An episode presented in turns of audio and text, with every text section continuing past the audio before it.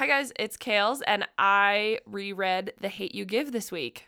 And I'm Allison, and I started reading it for the first time. So exciting! Allison has never read The Hate You Give, and I just I I couldn't help myself when I picked this one because I also was like, oh crap, I'm gonna give her another like really sad book. Yeah. Uh, that's really depressing, and I, but I couldn't help myself because the movie comes out this this month, and uh, the movie comes out uh, the the week that we're gonna post this. Right. Actually, it's that Friday, which is awesome, and I've seen it, and it's great, and I I just couldn't help myself because people are going to be talking about this book and people are going to be talking about this movie and i feel like that allison just needs to be a part of that conversation so sorry not sorry I've been planning Uh, to read this book. I just haven't gotten around to it because I haven't been in like the right headspace to deal with it, but I've been forced and that's okay. that's okay it's it's it's a really good book that's the other thing too is that like there's a lot of trauma that comes into this but there are so many positive elements also that i love and you're 92 pages in Yeah. and so you haven't quite hit all of those points yet but when you continue to read it you're gonna fall in love i think with the same things that i fell in love with um, and then i'll be interested to talk to you about uh, the movie afterwards too because uh, there are some significant differences mainly the ending and not in a bad way but it just was like oh and oddly i actually thought the ending of the movie was better than the ending of the book which i think is going to be really controversial Oh. but that's fine i know I'm intrigued. I know it's yeah. It they change it. It's definitely different because they find kind of a different through line that's in the book, but they focus on that more than they focus on the through line that the book focuses on, which is really interesting. And I'm probably confusing the hell out of you right now. I'm just like but sitting back and listening to the ride. Like I have no clue what you're talking about. No, it's all good. Don't worry about it. Um, so yeah, so welcome to novel predictions. Now that we've talked about uh, the hate you give the movie and the hate you give you book, and I've I haven't spoiled anything No. technically. Uh, yeah, so novel predictions. What do we do? We it's a podcast. Sorry. This is a podcast. Welcome. Uh, Hello. I promise we're more organized than this. Um, we reread slash read for the first time books and try to predict the ends because we want to torture ourselves. But it's super fun. It's not just torturing ourselves; it's torturing our friends. Yeah. like that's that's how that goes. Um, no, it is. It's super fun. Um, you should check out our past episodes if you haven't already. We did Eragon, which was our first book that Allison made me read for the first time. Yeah. And then I made Allison read The Fault in Our Stars, and then Allison made me read Poison Study. So those are those are the first three books we've done. And if you haven't noticed, there's a pattern. Um, Allison hates contemporary, so more often than not, every other month, uh, we're gonna throw a contemporary in there. I've been thinking about throwing a fantasy her way or like a historical fiction. Um, just to give her a break, but Yeah, and- I have no idea what she's gonna pick for me. And I I'm make- sure you have it in your head. I make Kales read long fantasy books. Yeah, that's true. You were so funny. You were complaining about the length last It's uh, long. time. Okay, yeah, but Aragon, Aragon, not Aragon. What is Aragon? Ar- Aragon is the parody version. No, Eragon is over 500 pages, so fuck off. Sorry, bud. Um, yeah, whatever. Um, so yeah, so we go through and uh, I ask Allison a series of questions after what she thinks about what's going to happen in this book. Um, but I'd love to know your initial thoughts because you've read the first five chapters. I which did, which is a significant chunk actually. it is. It's almost 100 pages, and this book is about four something, 450. 444, I think. Yeah, It's- and and so you got through 92 pages, which is a significant chunk. So I'd love to know what you think about it so far. Oh, yeah, and also spoilers for Hate You Give, like obviously. Oh yeah, we we believe in spoilers around here. Um, we definitely do spoilers. Hashtag spoiler squad. Big- which big I don't know how. Yeah, I don't know how I'm gonna make it a thing, but I think I'm gonna make it a thing because I like spoiler squad. It's cool. It's gonna be a thing. Okay. Um, I so I went into reading this book knowing that I was like I've I've wanted to read this book. This isn't something I've been resistant to. It's just something I've put off until I was like, okay, I'm ready to read a book about this really hard and current topic. Um, Yeah, absolutely. That makes tons of sense. yeah. So I am I'm really liking it. I like the um how committed Angie is to the vernacular and like the writing and how she changes it when Star goes to school and like that that code switching that she's doing is so cool. Yeah, it's the voice of it is awesome. The Yeah. when I when I first read it, it reminded me of having to read like Their Eyes Were Watching God. Like you almost have to read it out loud. Yeah. If it's not if it's not your vernacular. Right, because it's not a written dialect; it's a, it's a spoken dialect, and so Exactly. Yeah, it so you it did- you have to read it out loud almost. it did throw me at first a little bit because I was like, reading this is so strange. But yeah, then I, once I started like hearing it in my head, I was like, oh yeah, this has total, totally normal rhythm. Um, so that was super awesome. I really liked that. The story, it's I I didn't expect for the um, shooting to happen so soon. Like Yeah, like chapter fucking two. yeah, it happens so quickly. Um, and oh, here, let me do, to say this: what I knew about this book before reading it. Um, Oh shit, we're supposed to also say that. it's fine. Uh, We'll get we'll get used to this format. We haven't even recorded 10 episodes yet. We'll Yeah. be fine. um, what I knew about this book before reading it. So I knew it was about a white police officer shooting an unarmed black man. I knew it was the main character was a girl who was wit- the only witness to the shooting and friends with the man who was shot, and that she was kind of living in two worlds, going to this prep school with like all these white suburbanites and living in this neighborhood um, where she grew up. And then I also knew there was some element about like drug dealers and like them Yeah. trying to silence her for some reason. I don't know why, and I still don't know why yet. Um, but that so that is all I knew about it, mostly from just discussions I've had with people and like the movie trailer. Yeah. So that's what I knew. Um, so I was, But I think that's a that's a good base knowledge. Like it's a good overview. Yeah. It's not too detailed. It still allows you enough room to play and uh speculate. predict. Yeah. Yeah. Um. So yeah. So I was really surprised um that the death happened so quickly. Um, I was very intrigued by the reactions to the death in the community and with her family because they obviously are super sad about it and react to it, but it's also presented as like a part of life living in this community and Yeah. that was heart-wrenching in and of itself but it was also just kind of an interesting exploration of like what h- how um police brutality is perceived in like do- predominantly black communities so that was cool and then the death of her friend when she was 10 Oh yeah. Was- Natasha. that was something I didn't expect. I didn't expect her to have these two paralleling traumas. Um, I expected this to be like the her friend dying by the police being the initial trauma of her life, and it's not the case. So Nope. that kind of switched my perspective of okay, how is this gonna? How is she gonna be reacting? How is this gonna go? Um, but yeah, so those are my initial thoughts. I'm really enjoying it. It is hard to read. I haven't cried, but I think that's because the way people in the book are dealing with the event is not like a crying thing. It's like a Right. we have to do something thing. Um so I feel more like fired up than sad. Yeah. Yeah. So those are my my initial thoughts. Your initial thoughts? Yeah, I am. Um, I made you read this book because I. It's such a brilliant, poignant piece of fiction. Mhm.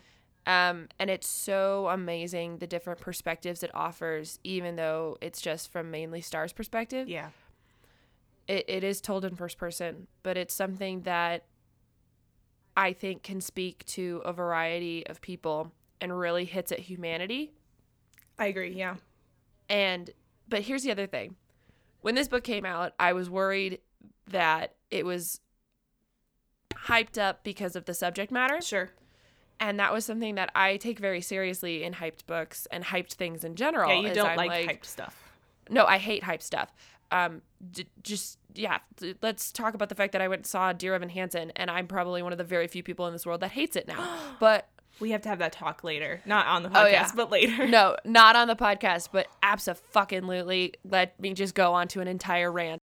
I don't like hype stuff. I've never liked hype stuff. I've always been really resistant to hype stuff. But I read this book because of its importance and because of the subject matter. But the thing that I appreciated the most is that it was still a well-written book. Yeah. And it was still a well-crafted story. And it's something that had so many elements and layers and it actually was a amazing book. Like it deserves the hype and not just because of the subject matter. Like I totally thought this was like, oh, it's going to be one of those books because it's what's pertinent in the world right now.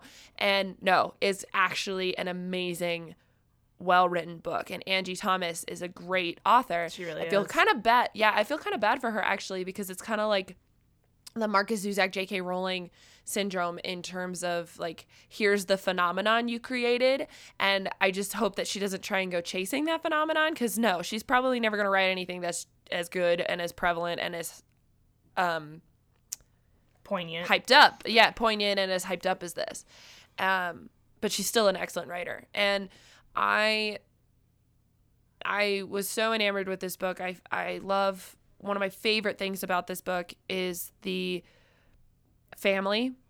Um, her family is unconventional Yeah. but awesome. Her parents, I adore her parents and how they take care of her. I love Seven and um Sekani and, and and everybody there. Like I just And I haven't gotten a lot of her family yet. Like no, you haven't, but you're going to. we like and it- scraped it's the surface. Yeah, but even just how her parents take care of her after that tragedy. Yeah. You know, and how her mother's so protective of her with the police interrogations and stuff. It's something that I found amazing. And I found that there are such flawed characters in this book, but you love them and root for them, and yet they feel so human. And I, like I said, I was going to push this book off for a little while to spare you. Because no, I really don't think anything's going to be as like this one I think like you said is going to rile you up a little bit more than it's going to make you cry. Right. Um Which I'm okay So with I think- that. yeah, so that's a bit of a different change, but I I wanted to give you a different break from The Fault in Our Stars, but the movie was coming out and I couldn't help myself from a marketing PR standpoint for us to do a podcast about the book that's coming out, I mean the movie that's coming out at the same time, and I I was just like, well, fuck it. Like we're just going to read this now. Um cuz it's still important and I'm really glad that you're liking it. Um I knew you would in the sense of like I don't I don't I, I think it's a rare occurrence to find someone who doesn't like this book. Um, but I'm really anxious to see where you think it's gonna go and how it's gonna evolve from here. Well, and I think Um, I think it's one of those things too where I want to engage about things that are are poignant and um, current and really need our attention. But it's hard for me. Like I'm not a nonfiction reader. I just don't. Right. I don't trend towards those things. So. Um, And YA nonfiction sucks. Well, sorry, I that's true, very but I- rarely read like a a teen oriented nonfiction. Right, but even adult nonfiction, I'm just not a nonfiction reader, and so I, I, I wanted to read this book um, to engage in that way where we like where fiction creates that engagement, even though it's not a factual depiction of a specific event. It is still, you know, talking about the culture, talking about the repercussions of certain actions. Um, two years ago, I read All American Boys Oh yeah, by Jason Reynolds. with Jason Reynolds and um, his co-author, whose name I'm forgetting, and that makes me feel really bad. Sad. Yeah, it's Chris something. but it's but it was written.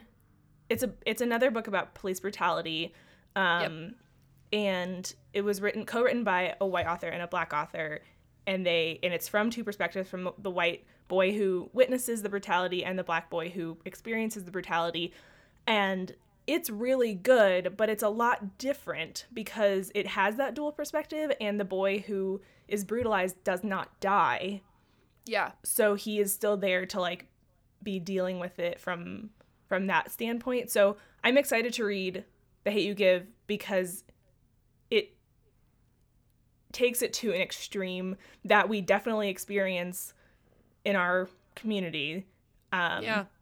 but i haven't read about yet so that's exciting for me Yeah, it's good. I'm it's it's really good. And I I remember shoving it into a lot of people's hands, including my sister, who is such a picky reader, and she loves it. And uh, she was the one who I actually took to the advanced screening I saw, and we both were like, "Holy crap!" And um, I did cry three times in the movie. Um, i'm a, i'm more of a crier at movies At and tv shows and stuff than books so i probably Yeah. will too Yeah. but I'll be anxious like it if we do do like that bonus episode of like when we see the movie I would be anxious to know what parts you cry at because the parts that Caden cried at and the parts I cried at were hardly the same. I think we had one crossover. Okay. Um, but it's just really interesting. So um, I am really excited for this book, um, and I am really excited to hear about your experiences and and I'm also I'm just anxious to see how close you're gonna get with these predictions here. I don't know. Um, I'm I feel so like down the middle. Like I could get it totally right or I could get completely wrong and I have no idea which way I'm gonna lean. No, I know, and that's that's what's interesting about this one is that it it feels like it could be predictable, but at the same time, it's like, Right. And man, I don't know. yeah, exactly. Yeah. So I will also Yeah. be interested to see if I'm right. All right. Well, um, so I want to explain the questions a little bit. So this section of the podcast, we normally have a set of questions that we have, and the the questions are like, does the MC fall in love? What tropes do you think you'll see as our mentor? Who's gonna die? What's a twist? And why is the story from the MC's perspective? And so some of these are relevant, um, but we really generated these questions when we were thinking about a fantasy series Yeah. because we're biased apparently, and. We were thinking about like Um, Hero's Journey and like all these yeah, we things were. that were very fantasy. Right, exactly. And Hero's Journey can also be in contemporary fiction as well, which I, I would argue that it is very much in this book too. But that said, um, we're going to try something a little different. And, and because this podcast is always evolving and moving forward, and we're still trying to figure out our own method with it. So thank you guys for bearing with us. Um, I just picked up a book uh, called Save the Cat Writes a Novel by Jessica Brody, who's a good friend of mine. And, uh, and it's based off the Save the Cat Writes a Screenplay method. And it argues that in every single story, there are 15 beats. And she tracks it in this particular one. I haven't read the screenplay version, but in, in this particular one, she claims that it can go all the way back to Dickens and Jane Austen and that you can find these 15 beats. And it's not a formula per se, but it's it's like a storytelling code that people have figured out um, and sharing. And it's really for plot and structure. Um, it's not necessarily about the craft of writing, but it really helps you figure out your story. And since this is so universal, um, we're going to try and pull out some of the beats here because basically we read act 1. Yeah. That's how that goes. Is we we read the first 5 chapters in which you could probably get the entirety of act 1 uh, as told by the Save the Cat beats. So then breaking into act 2 and act 3 is really where we're going to try and see well can Allison and Kales predict those moments um, because really that's that's what it is and our our questions tap into that um, but this is just a little bit more formal so we're, we might use this one um, for some of our more contemporaries and switch back and forth. So that i just wanted to explain that before we move on with it. And that you should check out save the cat because it's actually a really cool literary criticism as well as a how-to writing manual. Um, i don't know. I've been finding it interesting For all those people who Um, can read nonfiction, there you go. Yes, for all those people who can read nonfiction, I can read nonfiction. I enjoy it. Um, but what's so funny is I'm reading this book, Allison, and it just reminds me of like all my studies in theater. Yeah. because it's it's literally the goddamn same thing. Sure, of course. Except is. inst- except instead of a catalyst, we call it an inciting incident. It's just different verbiage for the exact same fucking thing, which is so funny to me because I was like, this isn't new, McKay. Uh, this is not. This is. This is the exact same thing. You just have studied in plays, but it's just interesting to me. maybe this so- will make you write your book faster slash Yeah, more we'll poignantly. s- yeah, we'll see. I just got to pick a story. It's funny at the MPIBA thing. I was talking to a bunch of people, and like literally three times they were like, "Are you a writer?" And I was like, Yes. "How this hasn't come up?" But I mean, yeah, but well, when I'm in the professional world, I try really hard not to talk about the fact that I write. Um, and I don't know why, but I feel the need to keep that separate until like I have a book or something. I don't know. That's weird and another existential crisis for another day. um, so um, I am going to pull from some of our questions here, but I will go first and say, does the MC fall in love? And my point of saying that is I know she has a boyfriend and I know you know she has a boyfriend. So I guess my question of that is like, Does she? does stay she stay in love? Yeah, does she stay in love or does she find someone else? So the point. Or is there like, you know, she breaks up with him and then finds her own power? I don't know. Like what what is her what is her romantic deal? okay, what's her deal? What's Um, her deal? I okay, let me think about this. So she is with him in the beginning of the book she's pissed because he like basically was like he they were like you know, getting it on, and then he like pulled out a condom, and she was like, "What the actual fuck, dude?" Yeah, because they hadn't talked about that, which might I also add was pretty cool. Like in terms of the fact that it was this cool, like sex positive in terms of like they'd been fooling around and doing other things. I think one of her lines is like, "We've done almost everything Yeah, enough to like get it on, but we haven't actually had sex." And she's like, "I'm not ready for that." And the fact that there was a positive portrayal of her being like, "Fuck no," Well, and you I know, she and said, like- that's cool. I think she said like. We've talked about the fact that I'm not ready, and then him pulling out that condom was like, "What the fuck? Did you just not listen to me when I said that?" Yeah, that's exactly what it was. So that puts me like on edge about him. Uh, but yeah, Chris, at this his like Chris, yeah, mm, yeah, his one syllable white boy name. yeah. oh, okay. Which I joked about with Seth the other day. Seth and Nate, and he was my husband. yeah, I know. Well, when I was joking with Seth about it, and he goes, "I have a one syllable white boy name," and I was like, "I know, babe, it's okay." It's he goes, "But it's from the," he goes, "But it's from the Bible." Like that was gonna help. Yeah, like, that and I was it like, better. I was like, "No, honey, but it's okay." Um. Anyway, Uh, but you, digress. you at least, yeah, you at least have Nathan. No, it's not is Nathan. a- it's Nathaniel. Oh, it's Nathaniel, so it's even three Yeah, syllables. but he goes so- by Nate. Yeah. But he goes by Nate. Anyway, welcome- Sorry. Welcome to our relationship corner. Um, so, so Hey, it happens. It does. I I don't know. I'm so I'm so on the fence about it because I think he could be like from what she said and from their little interaction with the like Fresh Prince of Bel Air singing. They seem like they could be really great. Like she really is into him and he is like unabashedly into her. Yes. But at the same time, like that's not cool, dude. I and and I know he's like apologetic about it, but so let me say this. I wouldn't be surprised if they stay together, but I kind of hope that she like distances herself so that she can like you know do what she needs to do for herself and like be in this whole thing that she's dealing with or that she confides in him and he becomes like the super supportive and like useful for lack of a better word person for her who can like you know be her rock Yeah. i don't think they're gonna like it seems unlikely that he's gonna get shitty and then they'll break up because he's shitty i think it'll either be they stay together and he's good or they aren't together because she needs to get her head right and he's like respectful of that Yeah. Um, but you bring up people being shitty. So if you don't think he's gonna be shitty, do you think anybody else is gonna be shitty? Uh, probably yeah. I feel like some people. Are um, gonna and be I'm gonna. I'm gonna, yeah, I'm gonna go with in her star version two world of In the her school William, version? Yeah, in her Williamson prep. Is anybody gonna be shitty there? So I think Because we know that there's gonna be some shitty people in Garden Heights, but we're but different Right. shitty. different kind of shitty. I think um, what's her best friend's name? It's There's two. There's- There's, two girls, but what's the one that she's like, we've been together forever, and there's like Hailey. There's Hailey. Hailey. Okay, so I think who's Hailey. Hailey's the white one, and then um, the other friend is uh, half Asian, and I don't Oh, remember Maya? what that friend's. Is it Maya? Maya. Is it yeah, Maya? Yeah, it's Maya. Okay. It's Maya, Maya, Hailey, and Star, and Hailey's white, and Maya's half Asian. So I think Maya's, or no, I think Hailey is gonna be shitty because she's already kind of being shitty.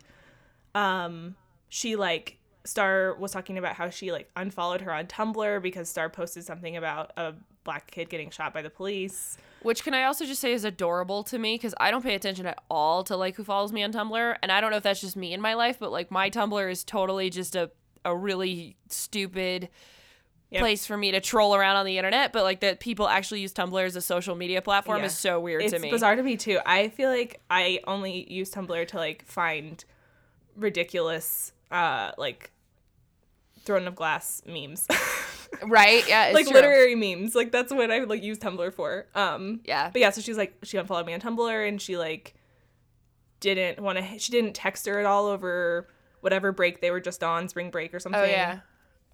So I feel like she's distancing Hailey. Hailey's Hailey, yeah, is distancing herself from Star because Star is becoming more like vocally woke about what's happening in her community and what's happening to Black people in general in this country. And Hailey's uncomfortable with that. She's got like that white discomfort going on. Fair. So I think they're gonna be. I think they're gonna become like estranged. Um, what about Maya? Maya seems. I, I haven't gotten a lot from her yet, but I feel like maybe she's gonna be more receptive and on board and supportive of Star, um, and be, kind of take the place of Hailey as her best friend, as like the main Yeah. one. So that's. No, that's fair. I think that's. What's Um, I like. no, and I I'm mean- so blind right now. I'm just. No, you're okay. You're doing great. Um, that's what this is about. No, I know. Um, but no, but I, I, it's no spoiler that those three relationships from her version two star is are important. Yeah. Um, you know that those are kind of vital to her being as as a whole person. Um, I'm interested in also. Do you think you know, because I'm gonna kind of split this questioning up into like one side of it and the other side of it. Um, as Star sees herself. So, do you think anything else happens at At her school, the school. school or with version two? You know, do you like where do you see that going in the story? Um, I wouldn't be surprised if she like starts integrating the versions of herself because she's sick of like she sees the hypocrisy and hiding her Garden Heights self when she's there Yeah. because of this event. Um, so she either like, you know, starts talking like she does in Garden Heights, or she, uh, I, I feel like she was talking in the first few chapters about how she changes. I don't remember if she changes the way she looks at all. She like wears like baggy clothes at home, Yeah, But she's- and then she has but- to wear her but she's in a uniform, but, she always wears her sneakers. but yeah, but she always wears sneakers. Yeah, so um, because she says something about like being black in that school makes you automatically cool as long as you're not being acting ghetto in any way, shape, or form. Yeah, Um, so I think that she'll probably like integrate herself a little bit more and become more of a holistic person so she can you know, fight these stereotypes and feel like she's contributing to the um the good of the situation and yeah, maybe she'll like I don't know, start some kind of social activist group at her school. That would be cool. I'd be into that. Um, and it would probably be really poorly received by everyone until they realize from her kind of instructing them what is going on. Um, I do think that her school life is going to play a major role in her development as a character, probably less so in the storyline of like her telling the story of the shooting um to the police and then whatever's going on with the drug dealers that I like very vaguely know about. I think that's Garden Heights stuff and then she's going to like do a lot of developing as a person through her her school time. yeah. So then also, um, kind of in that same vein, how do you think anything's gonna happen other than because you predicted that Star's gonna like integrate them with herself in a way? Yeah. um, and kind of combine her two sides. Do you think that there's going to be any moments, like what's a moment that's going to help Star integrate the two? You know what I mean? Like, are there going to be any crossovers? Like, is Hailey going to meet people, or is it, you know what I mean? Like, because Seven, it goes to the same school, and so does um, Sekani. Yeah. But Sekani's younger, but Seven and her go to the same. They're in They're the same in grades. Yeah. Yeah, exactly. And so, but she also has other friends like Kenya and stuff like th- those. She keeps those two worlds rather separate. But do you think that there's going to be any meshing of that somehow Yeah, I do. Outs- outside of her control? I You know I wouldn't- mean, like I think- outside of what she's doing. I wouldn't be surprised. So the story opens with her at a party in Garden Heights that she and she's super uncomfortable. Um mostly because Kenya is acting like fairly hostile towards her, being like, You never come out and like, you know, you're like too good for us because you like go to school with all those white kids. And I wouldn't I I, I think that Star will probably in bring Kenya around to her school and or like a party that is being thrown by people. So it's like a a mirror um like one party to one party and you know stars the outsider and the garden heights party and kenya ends up being the outsider at the other party but maybe hopefully gets like accepted and integrated into and sees a little bit more into where stars coming from living in those two worlds um Yeah.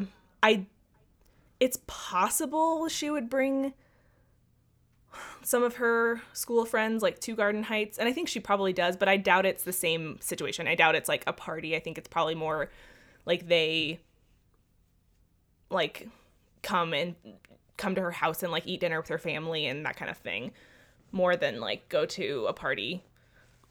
So do you think both's gonna happen? Yeah, I do. I think both will happen, but I don't. I think the the party thing will happen, and there'll be like a mirror for the fir- for the first chapter, um, for a school friends party, and then maybe even a mirror. So I wouldn't be surprised if there's a scene, and I forget if there was one where um, Starr is at like one of her, you know, school friends' house, and it's like a mini mansion or whatever, and they're like doing stuff there. I wouldn't be surprised if there's another mirror where she brings a school friend to her neighborhood. So Yeah. that's what I would do. Cool. um, I want to ask you about uh, the shooting Okay. and uh, talking to the police. And where do you think that's going to go? Um, I want you to predict how that part of the story is going to play out.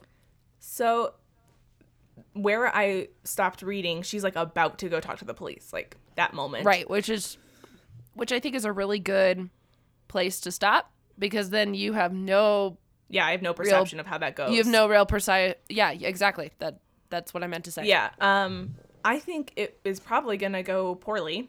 Um and that she's not going to feel like they're hearing her and she's But I want you to I want you to go all the way up, like in terms of not just talking to the police, but like what happens after talking to the police, and does this go to trial? Is this national? Is this you know is it ignored? Is it you know Sure. what what I want you to tell me how that thread Okay. So I- of that storyline goes. Okay, so I think she goes and talks to the police. Um, they're either like super defensive or just ignoring what she's saying happened and claiming that, you know, the officer thought he had a gun and that kind of stuff. Um, and so in talking to the police, she, because because at the beginning she's like, I don't want this to become a national thing. I don't want the spotlight on me. Um, she's very resistant to that idea which is why she is considering not talking to the police at all and she's convinced by her uncle so i think she goes talks to the police they're shit um, and then based on that she realizes that she needs to be a voice for her friend whose name is escaping me what is his name Khalil. khalil there we go kept wanting to say khalid and i was like i know that's wrong no, it's um, Khalil.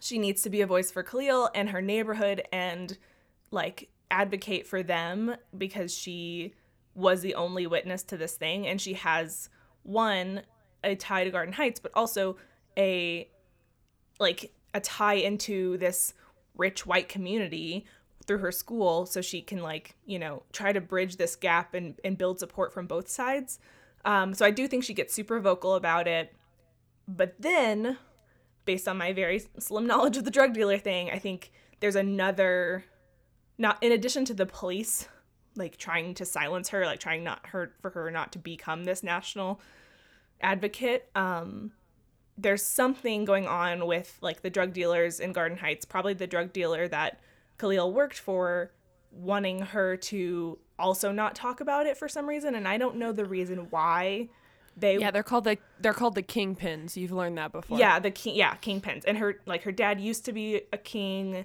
Well, and you know about Seven, right? And how Seven's mom is currently with the kingpin that Khalil worked for. Right. Yeah. So I'm just I'm just letting you know that that's that you know that and that the kingpin and Seven's mama are are Kenya's parents right. because that's im- that's important. Yeah. just to remember that dynamic. Yeah, because Maverick is Seven and Starr's father. Yes.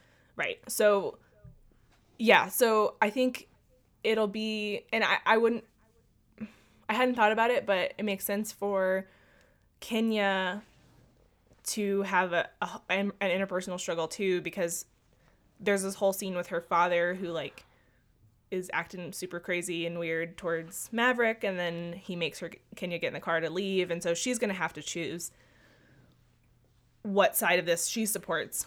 But I'm not sure exactly what the motivation for the for the drug dealer, the organization to try to silence Starr is, but I believe that it's gonna happen. So then she's gonna have to decide, you know, am I gonna keep speaking up and risk both like public censure and all these things from the police and what they represent, which is like kind of the white community, and then also risk uh, probably like life and limb from this criminal organization um, in Garden Heights. So, what does she decide? She definitely keeps speaking up. There's no way she's not going to. There's no way she's going to be silenced by these people. Um, but I think probably. So then I'm going to ask what happens then if she continues to speak up? What are the consequences? Then? Yeah. Hmm. Or are there any? Like I do think there are going to be consequences. Magically, the, I was going to say like magically the drug lords fuck up and they get caught. Like I don't yeah. know what what. I think um, I think the consequences are going to be less. Spoiler spoiler, Allison, that doesn't happen. um, I think the consequences are going to be. She thinks she's going to be directly um like assaulted in some way, but it's going to end up being like her someone in her family is targeted instead of her as like a proxy um, yeah. And and she's gonna have to deal with that and determine if she's gonna how she's gonna make them stop or whatever, and who's gonna be an ally in this. And I think I think Seven's gonna be an ally. Um.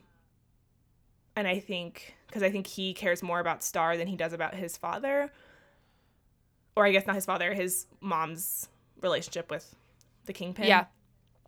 Um but I think it'll be hard for him too because Kenya's his little sister, and so. Well, and from the sounds of it, though, it sounds like you think Kenya's going to be an ally. I think Kenya will be an ally in the long run, but I think that she's going to be. It's going to be hard for her. I think she's going to kind of have to go on her own journey. Yeah. With it, and it's she's not going to be an ally for most of the book, and then she's going to pull it out at the end. I think that's really what's going to happen. Um, she's cool. going to be the reluctant. Uh, can I ask? Yeah. Yeah. Can I ask what you think is going to happen with um, the police officer? So in my like fantasy about this book being happy, I think the police officer would get adequately punished for his actions.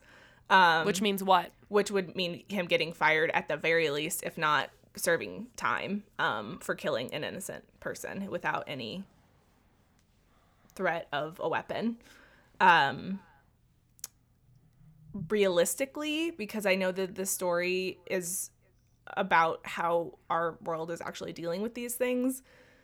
Probably he'll get like a slap on the wrist or a paid suspension and it will fuel Starr's, you know, rage and incredulity about this whole thing and make her even more active. Um probably there will be like a physical protest and probably it will get out of hand, which will then cause more problems for Starr and her like credibility within her the school and white white suburban um, faction of her life. Um, but I, can I also just say that I we're doing this remotely right now. Normally we do this in front of one another, but I love the fact that I can step away from my microphone and groan or laugh or smile or like fist bump or like yeah. just be so much more reactionary than I ever am able to do in front of you.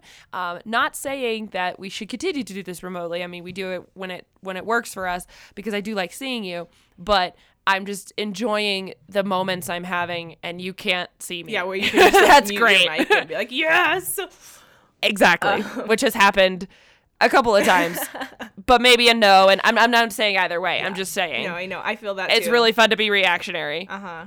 It is super fun. Um. Yeah. So that's kind of where I see that going with the police officer officer specifically.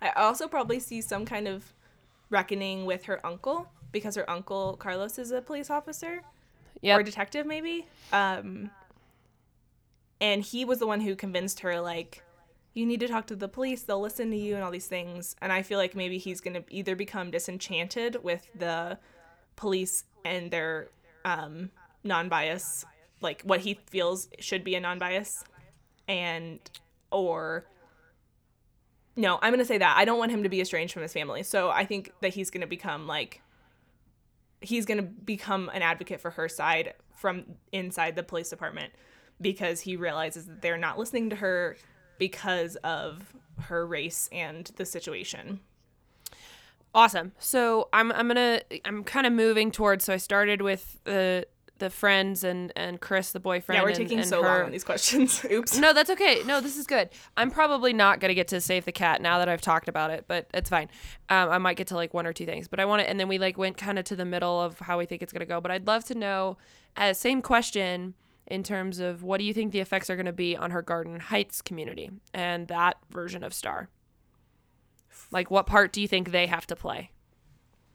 um I know you talked a lot about Kenya and stuff, but there's a whole community there, you know, and Yeah. and where she lives, and her mother won't shut up about moving, and the the there's the store, you know, that she's got her dad's store, and then you know they the there's uh the, like the different community places she goes to, and uh, i think that do you I think, they have a part to play? I'm just Yeah. because in my head I'm like it's like a three parter in that I talked about the her version two self, I talked about the actual plot of the story, and then I want to talk about her version one self. So I think that i'll keep it shorter this time because I've been like rambling. But I think that she gets support from the community, and then the community has some kind of repercussions for supporting her, um, either from the uh, kingpins or from the police, like being more aggressive towards the the community members. Um, but in the end, I think that they continue to support her, like you know the her daddy's store and um, the like barbecue place across the road and um, Khalil's like grandma and these people. I think they they all don't waver in their support, and in the end, it makes them stronger as a community, even though they go through all this stuff.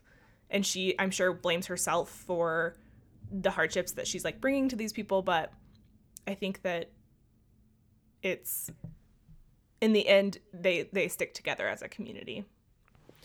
Awesome. Um, so from what I'm hearing from you, so this is how I'm going to tie in the save the cat thing.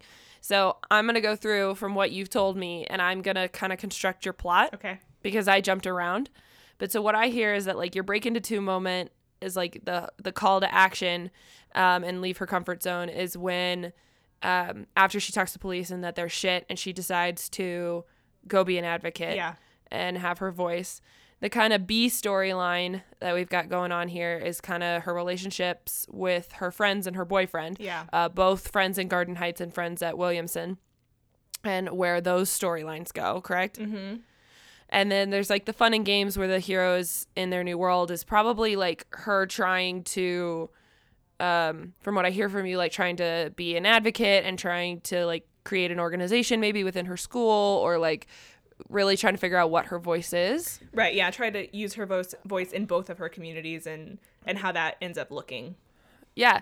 And then the midpoint I would think would be like when it culminates into a false victory or a false defeat would be probably when the drug lords come in and say like, "Hey, you need to shut up." Yeah. It's like an added pressure. Yeah, exactly. um, an added pressure. And then like there's the bad guys close in, which is probably you talked about like um, somebody threatening, like the kingpin's threatening her family or something going wrong there. Yeah. You you talked about the it as a consequence of like she continues to speak out and then like someone else gets hurt. Right. Um, but I want to ask, like, is there an all is lost, like the lowest point of the novel? That was one thing I didn't get kind of from you. I do think so. I think that probably um, whenever whoever is being a proxy for her and taking whoever is attacked instead of her, uh, be it a person or like her dad's store, maybe her dad's store is torched or something like that. Um, I think at that point she really is at her lowest and she has to reevaluate everything. She really has to determine is it worth my family and their livelihood and my community's safety to continue to you know walk the path I'm walking and I do think she determines that it is worth it to continue but probably not on her own. Probably either her Right. dad or um, somebody who was part of the target comes to her and says you still need to do this. This is still important. This is even more important now that we've been targeted in this way yeah, you also mentioned her uncle could be that type of person too. yeah Um yeah so yeah, that leads into like Dark Night of the Soul, which is when like the tarot takes time to process everything. And Break into Three is like the aha moment. So that you're saying that's like a conversation between somebody she loves, Yes. who's a part of the affiliated and says, No, you actually need to go on. You have the permission to continue to speak out. right Um and then the finale, you mentioned there being like a, a final protest type thing. yeah I don't know if the protest would be Is it sooner? Did I misinterpret that? I don't know if the protest would be the finale of the story. I feel like it would be more like late middle, um, Okay. where like you know people are protesting at the police station or something. You know, So like- maybe that's like more part of the midpoint, and then like the drug lords are like, "Nope, you led this protest. We're gonna." You gave the example. We're gonna torch your dad's place. right, like as an ex- yeah, as a, Yeah. a consequence. I think probably the. I don't know. I think in this story, it's not unlikely that there's not like a real moment of triumph um because it is this is a real life situation that happens all the time and you don't we haven't seen a lot of moments of true triumph where like justice is properly served. I hope that the finale of this in terms of like you know we're getting to a conclusion is justice is served um either the police officer is properly punished um and and she's taken seriously and and people are actually caring. People outside of the, her garden heights community are caring about this incident or the kingpins are like taken down in a way that benefits garden heights. Like their their like reign of terror and is kind of Comes to an end. yeah comes to an end i know i sound like a movie trailer their reign of terror ends Comes to an end. um like a batman movie um yes. the dark. I can't. I can't. No. I can't do it. Moving on. moving on. Um, so like they're taken down to a place where like they're not recruiting the youth of this neighborhood, and people are able to live without the fear of of that organization. And then yeah, cool. So that's like your finale, Yeah. and then like your final moment is kind of like, you know, this culmination of Starr being able to be herself Yes, and like take other friends to parties and dinner. You know, like I think that yeah, the culmination move. of the story is going to be Starr V V one and V two being integrated fully. cool. Yeah. Um, I kind of like that at the end of having just just as a comment on our format, and and anybody can chime in here too, who's a listener, because I know we're not completely shouting out into the void. Um, and you should let us know that we're not shouting out to the void by rating us uh, five stars on iTunes and commenting on there as well. That'd be great. um, that's my plug. And um, but I kind of like that at the end of like going through because it summarizes for me, like what our thoughts are because we kind of jump around a lot Yeah. you know and um it because it's so form it's so uh, universal that it it could work. But anyway we'll just keep trying and keep uh going on that. Do you have any final thoughts you want to add? Any like last minute uh predictions that you're like oh i just you know i want to mention that you know chris dyes his hair blue or something? I don't know. Like do, anything you want to throw in there? I do think okay, so I think I okay, as as we've been talking about it, I'm gonna make a more concrete prediction about Chris. I think they're gonna break oh up okay and she's gotta like do her own thing and or she's gonna break up with him because she's like scared that he's gonna get hurt. Um but really she's scared the white boy's gonna get hurt well, she's scared he'll get targeted by the oh okay fine by the gang instead of by the police, like the opposite side. oh yeah that's fair but I think I just was having a were like, moment. I was really? like, I'm. I was like, I'm sorry. Have you? Do you know what this book's about? Yeah. Like the that white boy ain't gonna get hurt by the police. no. Um. So I think that they're they in their relationship, but I in the same way that I think um her friend is gonna come through for her at the end. I think that he'll probably come through for her at the end too, and be like a positive force. Um. And I know that there's a whole thing about her dad is like every time a black person is with a white like dating a white person he's like ugh seriously. Um and she's so she's scared to tell him and she hasn't even told him even though they've been dating for a year. I think that there's going to be some reconciliation there and he's going to be like oh this is like actually a good dude regardless of the fact that he's white so I like that. I like ending on that note. I think that's a that you've made a solid prediction there. You constructed a solid story, and uh, and i'm sure it's well, wrong based on what you're saying No, No, I'm okay. not. I'm not saying one way or the other. Uh-huh. I'm just because I'm trying to be nicer. I was so cruel to you last time. You were. Um, I was. I was really. I was a jackass. Um, but no, I'm trying to.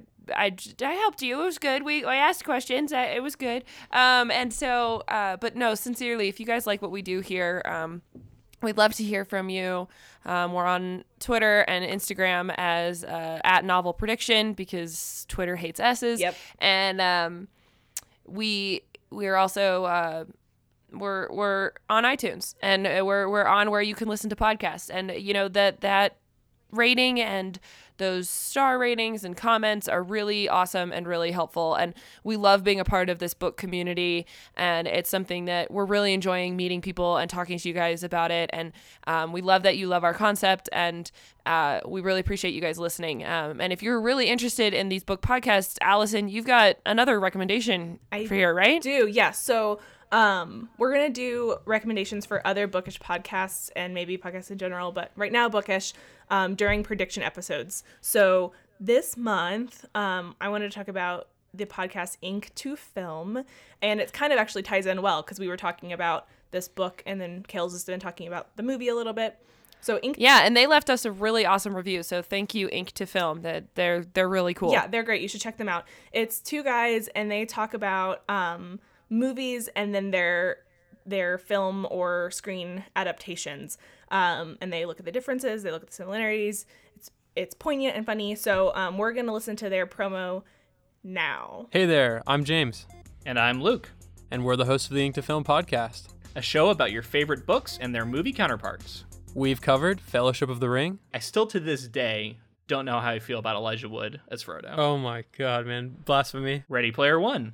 You can be kind of jaded and think about these things as like just straight up references, but like these are the things that formed me with guests like Emily Suvada. I think it's the universal blue glow of sci-fi. Yeah. and I love making things glow blue. I do it a lot in my books as well. And Mike Arnson. It's like every time there's a chance for this body horror, Carpenter will surprise us somehow by taking it in a new direction. New episodes every Thursday. Listen now wherever you download podcasts or at inktofilm.com. So yeah, check out uh so yeah, check out uh Ink to Screen. No. Ink to what did I say? Fuck. Check. Okay. yeah. So go check You out Ink it. to Film. Um, they are also on iTunes and stuff. And if you haven't, you should go and look at the Lit Happens Twitter, where there's a ton of bookish podcasts. We're kind of a little community over there. If you're looking for new bookish podcasts to listen to, that's an awesome place to hang out.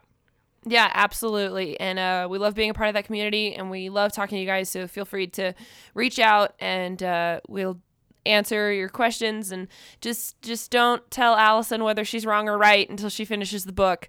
Um, we love it when you guys read along with us as well. So hope you guys are reading the book uh, before you see the movie, which comes out October 19th, Yes. uh, which is next Friday. So this is going to be posted on a Tuesday, so it'll be out on Friday. So you can read and watch and then we'll uh, we'll read and finish the book and see if Allison was right. Yay. Thanks, guys, so much. Yes, yay! Thanks so much for joining us, guys. Keep making novel predictions.